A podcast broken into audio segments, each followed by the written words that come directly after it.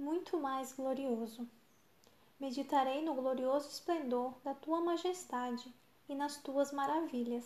Salmo 145, 5. Conta-se que Marco Polo, o famoso explorador italiano, voltou da China para casa depois de passar mais de 20 anos no Oriente. Suas histórias incríveis fizeram seus amigos acharem que ele ficara louco. Ele contou que havia visitado uma cidade cheia de prata e ouro, que tinha visto pedras negras que ficavam em chamas. Eles nunca tinham ouvido falar do carvão. Ele contou de serpentes enormes com dez passos de comprimento, com mandíbulas tão grandes que podiam engolir um homem. Eles nunca tinham visto um crocodilo. Ele contou de nozes do tamanho da cabeça de um homem. Eles nunca tinham visto um coco. Muitos dos seus patrícios apenas riam dessas histórias. Anos mais tarde, quando Marco Polo estava para morrer, um homem devoto, ao lado de sua cama, apelou para que ele negasse todas as histórias que contara.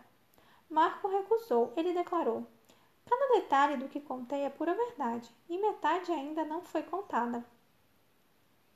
Os escritores bíblicos poderiam dizer o mesmo sobre Jesus.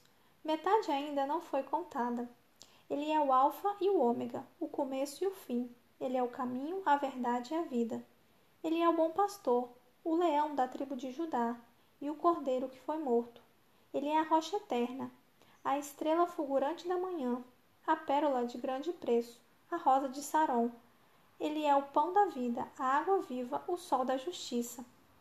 Jesus abre os olhos dos cegos, desobstrui ouvidos surdos e cura braços mirrados.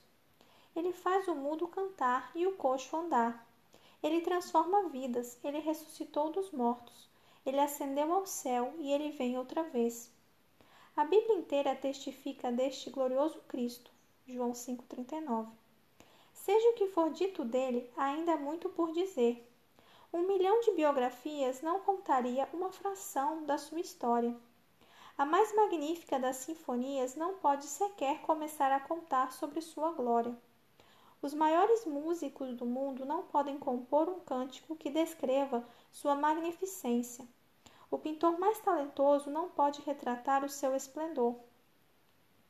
Através da eternidade, aprenderemos mais sobre sua gloriosa majestade pois metade ainda não foi contada. A boa notícia é que agora mesmo podemos continuar a abeberar-nos da fonte celestial e aprender a conhecê-lo mais, muito mais.